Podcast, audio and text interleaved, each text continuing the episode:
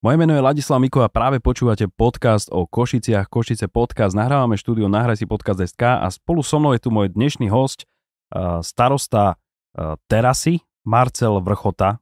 Marcel, ahoj, s Marcelom sa poznáme už dlhšie, vítaj. Dobrý deň, pozdravujem ťa a pozdravujem zároveň aj všetkých poslucháčov.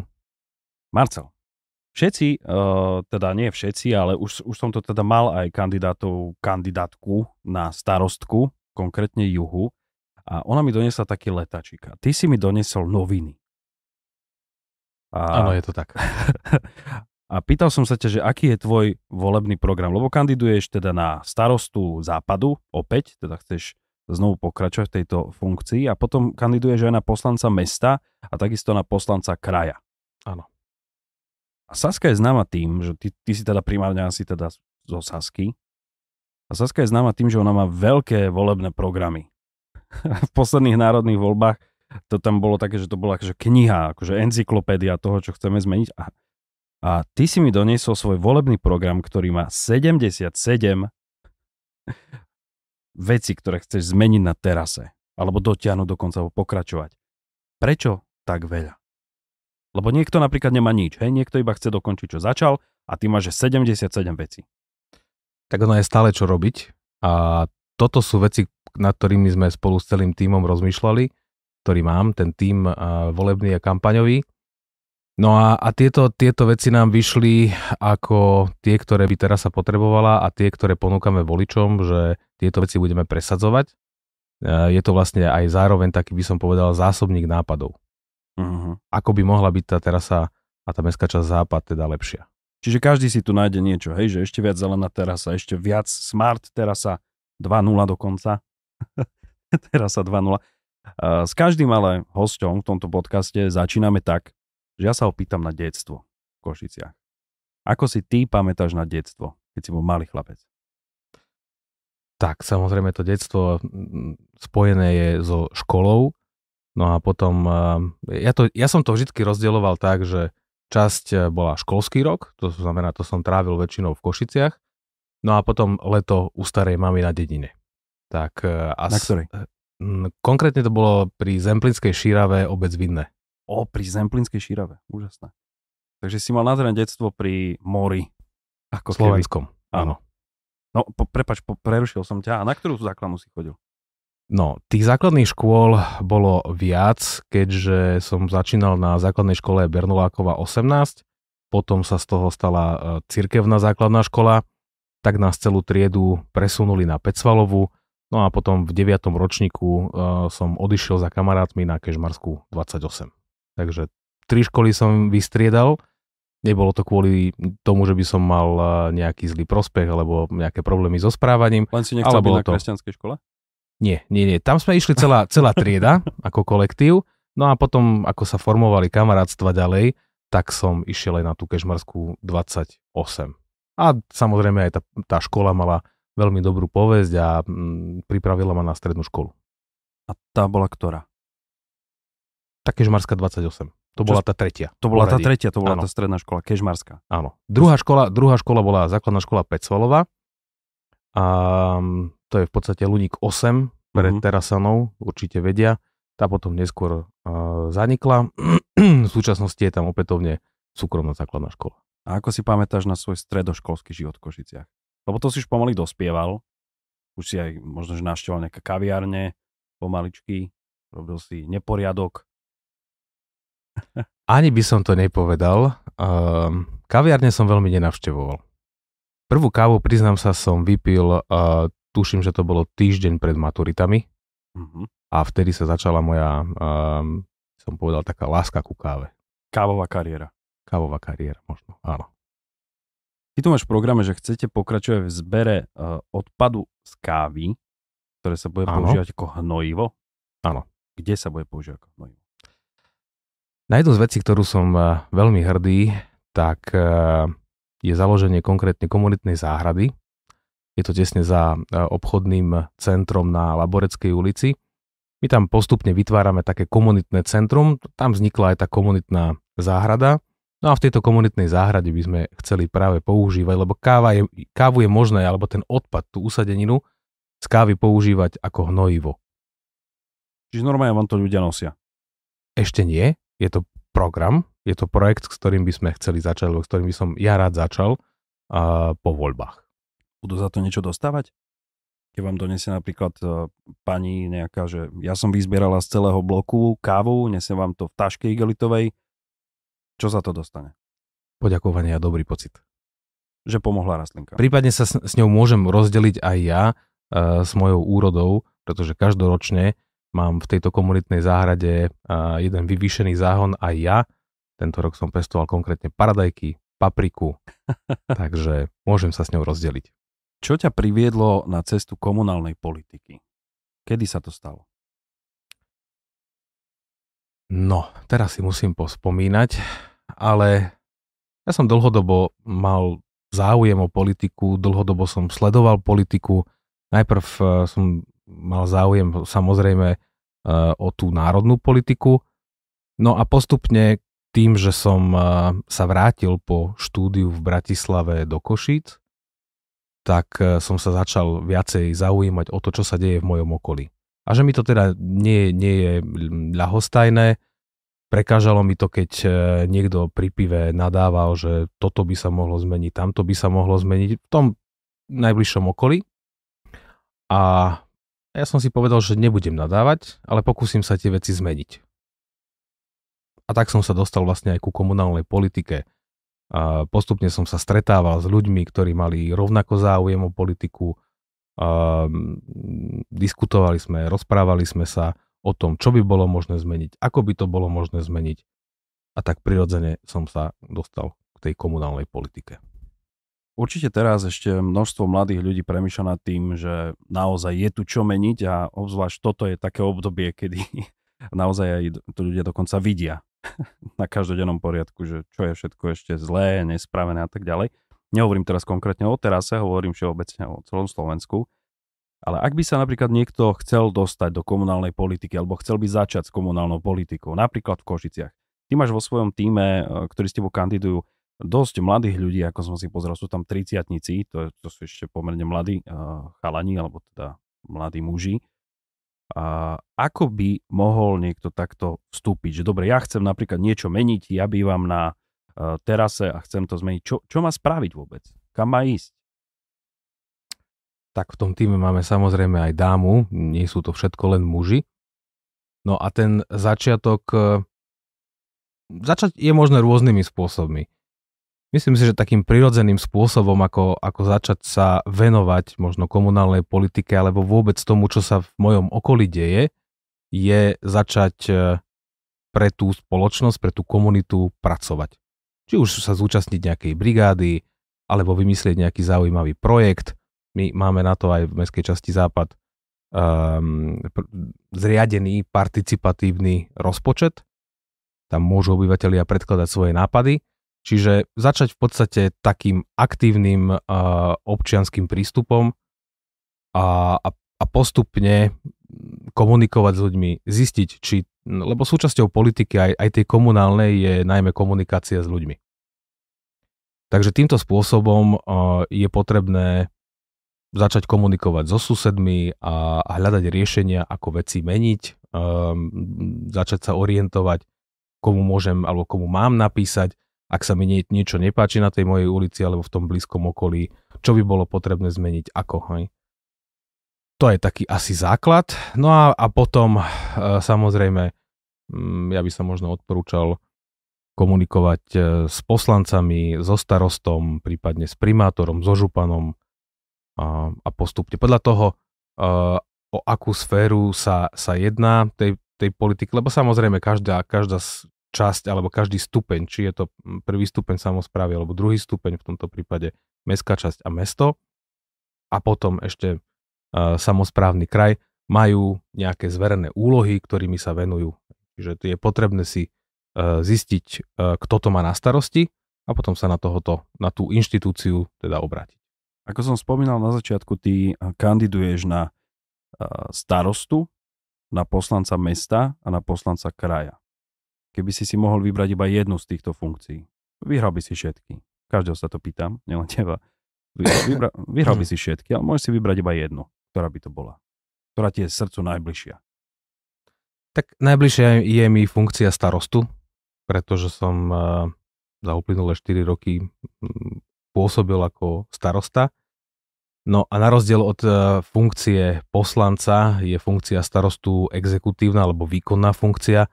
To znamená, že tam prichádza k tomu, že ako jednotlivé nápady realizovať, um, ako um, konkrétne veci si, si je možné um, dostať v podstate do praxe alebo do, do toho uh, uviezť do života.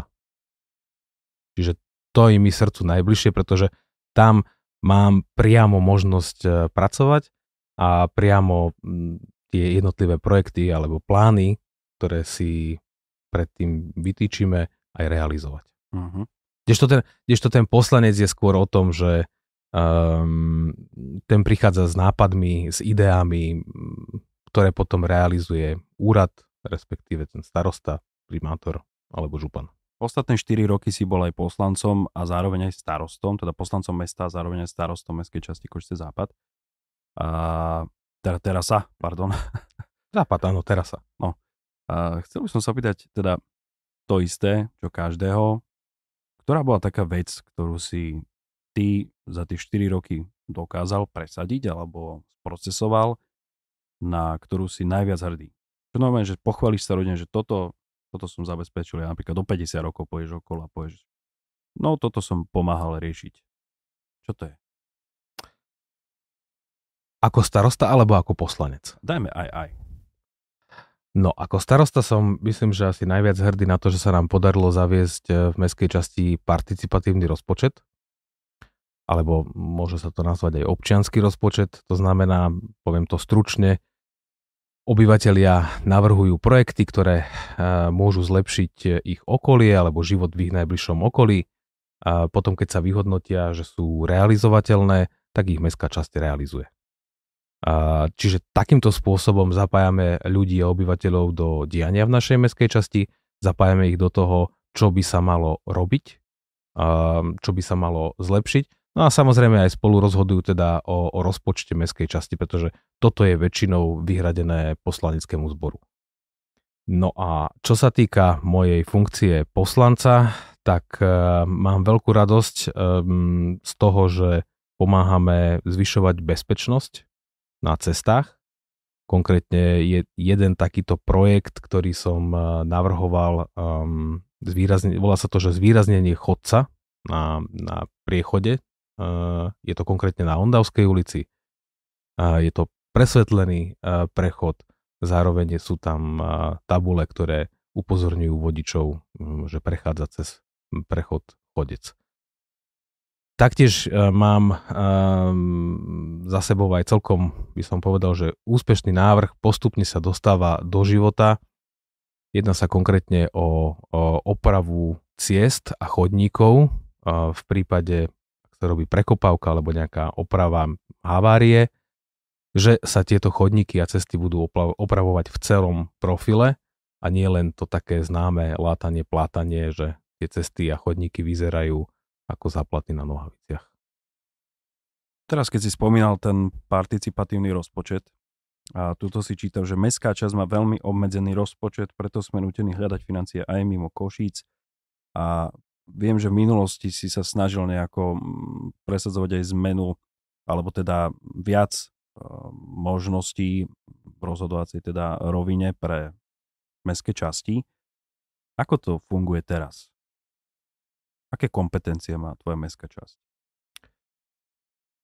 Kompetencie sú vlastne úlohy a povinnosti, ktoré, ktoré ten, tá daná samozpráva má robiť.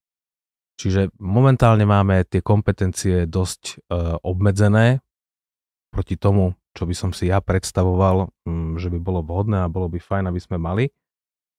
Aktuálne z takých kompetencií m, máme napríklad e, na starosti matriku, register obyvateľov, máme na starosti štátny fond rozvoja bývania, máme na starosti tak, taktiež e, veľa kompetencií z oblasti sociálnych služieb, prevádzkujeme napríklad zariadenie opatrovateľskej služby, kde sa non-stop staráme o obyvateľov mesta, ktorí sú na to odkázaní. Takže toto sú také naše základné kompetencie, v ostatných veciach vypomáhame. Samozrejme, chceli by sme viac týchto kompetencií, napríklad pri, pri oprave chodníkov, ciest, po ktorých nejazdí mestská hromada doprava. Nechceme nič, nič nejaké extra, je to v podstate to isté, ako to funguje v mestskej časti KVP. Teraz, teraz by som sa možno že opýtal na to, že množstvo ľudí si to možno neuvedomuje, ale ako starosta mestskej časti, ty si takisto zúčastňuješ aj sobášov, alebo dokonca ich vedieš. Áno. A čo, stalo sa niečo vtipné počas toho, alebo vieš povedať nejaké príhody, alebo ako to vlastne funguje, hej, že ja neviem, taký bežný človek si akože starostu predstavuje niekde v kancelárii a celý čas proste niečo píše a sem tam niečo akože pôjde rozhodnúť. A teraz ty vlastne nemusíš pracovať, musíš chodiť medzi ľudí, že no, akože reálne vykonáš nejakú prácu. Aké to pre teba bolo prvýkrát napríklad? Pri sobášení alebo pri, pri tom? sobášení, ale nie pri tvojom, ale tak že myslím normálne, že ty, ty si proste viedol sobáš. Aký to je pocit? No, je to pocit veľkej zodpovednosti, pretože si, som si vtedy uvedomil, že to naozaj musím zvládnuť bez nejakého zaváhania, pretože pre tých uh, mladomanželov je to naozaj najdôležitejší deň života. Samozrejme, pokiaľ to nie je druhý, tretí sopáž a podobne. v ich, aj tak je najdôležitejší. Je to, je to najdôležitejší ich života a preto chcú a minimálne nevesty si to predstavujú tak, že mal by ten svadobný deň byť naozaj ideálny. Takže to bol pre mňa veľký pocit e, zodpovednosti a, a potom aj samozrejme potom sobáši aj takej úľavy, že to všetko teda dobre dopadlo. No a tie vtipné príhody, neviem, či môžem teraz konkrétne menovať. Eh, menovať nemusíme. Boli tam vtipné príhody, ktoré boli pri sobášoch, eh, aby som, samozrejme, je dôležité si nepopliesť mená. Uh-huh. A, no a, a ja tu možno, že poviem mm, jednu takú príhodu pred jedným sobášom som si hovoril, aby som sa hlavne nepomýlil, pretože to mohlo skončiť veľmi škaredo a toho pána by som, on mal veľmi podobné meno, ale jedno písmenko, aby som ho nemenoval, jedno písmenko v mene sa tam menilo, ale ak by som sa náhodou pomýlil, mohol byť kľudne pán premenovaný na, mm, na meno Heisel. Oh. A to by bolo veľmi, veľmi nepríjemné. Určite, určite áno. určite áno, viem si to predstaviť. To je vlastne ako keď e, vymeníš 4 písmena slove voda a jedno pridáš. To nepoznám. Vznikne láska, to je to isté, ako pivo, len ja pivo nepijem. je to veľmi podobné, áno, určite. Áno, áno. A ktorá strana zo strán, ktoré ťa podporuje, ti najbližšia? Dobre, Saska je teda tvoja asi primárna strana, ale keď si odmyslíme teda Sasku, tak ktorá je tu za ľudí, je tu PS spolu, obyčajní ľudia, Aliancia, KDH, Nová dokonca, Dobrá voľba. Ktorá je ti najbližšia? Ťažko to takto povedať. Nemám to o tom, nemám to s tými stranami tak, že ktorá strana, ale ja myslím, že v každej strane mám niekoho, kto je mi taký, by som povedal, že politickému srdcu blízky. Čiže vieš sa s ním dohodnúť? Áno, v politike je to úplný základ. Uh-huh. Komunikovať, dohodnúť sa, nájsť riešenie, nájsť kompromis. To je úplný základ. Kde vidíš terasu od 10 rokov? No, stále na terase. stále v Kožiciach. Stále v Košiciach. Áno, tak stále Prešove, na terase. Prešove nebudeme. No a, a všetko, všetko závisí od toho, um, ty si to už aj spomínal, čo sa týka tých externých zdrojov a financií, závisí to aj od toho, koľko peňazí sa nám podarí získať. Pretože bez peňazí sa mnohé projekty a, a obnova a rozvoj realizuje naozaj veľmi ťažko a, a v tejto dobe sú samozprávy m, ťažko skúšané. Čo je potrebné preto, aby ste mali viac peňazí? Majú vám ľudia posielať na nejaký transparentný účet príspevky alebo... Nie, Lebo dane platíme dostatočne vysoké všetci, tak... Áno, dane platíme dostatočne vysoké, ja by som povedal, že až, až príliš vysoké, no ale samozrejme sú tam aj ďalšie dane, ktoré, pretože samosp- vysvetlím to, uh, samozprávy sú financované len z niektorých daní. Uh-huh. Primárne sú to podielové dane, alebo tzv. daň z príjmu fyzických osôb. To je to, čo zamestnanci uh, platia. A, a ja si myslím, že tie samozprávy celkovo z tých príjmov štátu by si zaslúžili viacej financií, alebo nie, že zaslúžili, ale potrebovali by viacej finančných prostriedkov. Pretože za, za dlhé roky boli a stále sú tie, tie samozprávy podfinancované. V iných krajinách, v Čechách, v Polsku e, sú tie príjmy samozpráv vyššie. Tieto finančné prostriedky sa používajú na to, aby naozaj sa investovalo do rozvojových projektov, do obnovy, do oprav, popri čerpaní externých zdrojov, to znamená eurofondy, norské fondy prípadne. A naozaj je potom vidieť aj výsledok. Uh-huh. Je vidno, je vidno že, že tá krajina uh, vyzerá o mnoho lepšie. No jasne, rozumiem, ale napríklad bývam na terase, hej, žijem na terase, som terasan a teraz niečo potrebujem opraviť. Poviem si, že nie, že ja potrebujem opraviť, vidím, že niečo naozaj potrebuje byť opravené, tak som to myslel. Teraz ja si poviem, že však platím dane, tak asi by sa to malo opraviť. Tak a za, môže za to teda starosta?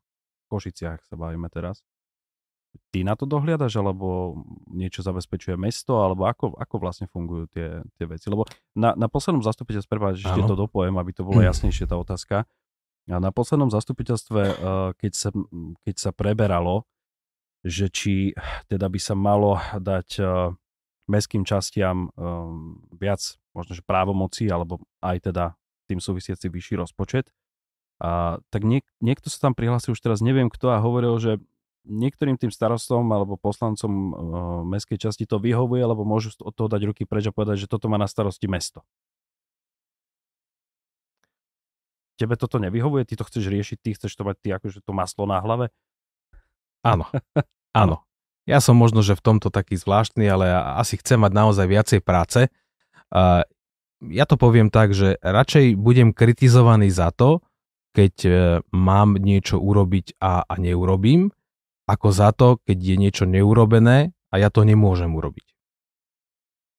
To znamená, že, že mnohé veci má na starosti práve vzhľadom na, na ten rozsah kompetencií práve mesto Košice. Niektoré veci má na starosti kraj, niektoré veci majú na starosti rozpočtové organizácie mesta a niektoré má na starosti mestská časť. To je hrozný chaos. Je v tom hrozný chaos. Pre, pre obyvateľa mestskej časti to je strašné. Ja presadzujem ten princíp, že aby tieto kompetencie boli čo najprirodzenejšie, čo najbližšie k ľuďom. To znamená, že ano, asi, asi toho obyvateľa nenápadne, že ak je niekde pokazená lavička, že to má písať rovno na magistrát. Bude Alebo... to samozrejme písať na mestskú časť. My na mestskej časti sme na tieto prípady pripravení a keď nám niekto napíše alebo nám niekto zavolá, spíšeme to, posielame to a postupujeme to ďalej tomu, komu to patrí, to znamená, kto to má na starosti. Na webe Košice dnes sme takto riešili, ešte si spomínam, jedna pani nám písala do redakcie, že nemá osvetlenú ulicu. Na teraz na Popradskej niekde nemá osvetlenú ulicu a ja som ostal prekvapený, že nakoniec to verejné osvetlenie má na starosti dopravný podnik. Áno. A toto by mi nenapadlo. Úplne logicky, keď premýšľam, tak nenapadne mi, že dopravný podnik má na starosti verejné osvetlenie niekde na chodníkoch medzi blokmi, to naozaj akože... A potom, na dru- potom sa to vyriešilo dokonca tak, že to verejné osvetlenie, tá lampa stojí na pozemku súkromníka. Tam sú ešte nevysporiadané nejaké pozemky a toto máš, tuším, aj ty v, po svojom volebnom programe. Áno. Uh, teraz mi musíš pomôcť, kde, kde to nájdem. Oh, je to aj v časti ešte viac zelená terasa? Áno, áno. No, dokonca je tam, že podporujem výstavu parkovacích domov so zelenou strechou, pokračovanie výkupu pozemkov v Borovicovom haji do vlastníctva samozprávy. Čo, je, čo chcete v tom Borovicovom haji? Nie je to problém iba Borovicového hája. Je to problém aj mnohých ciest, chodníkov a mnohých verejných priestranstiev. a to konkrétne, že pozemky pod týmito verejnými priestranstvami, ktoré užíva verejnosť, sú vo vlastníctve súkromných osôb alebo, alebo firiem. No a, a samozrejme tieto firmy alebo fyzické osoby častokrát pýtajú e, nájomné alebo peniaze e, za ich užívanie verejnosťou. No a, samozrejme na, na cudzom pozemku samozpráva, či už je to mesto, mestská časť, nemôže ani nič postaviť, nič, nič urobiť, takže je to naozaj veľmi, veľmi zložité a komplikované.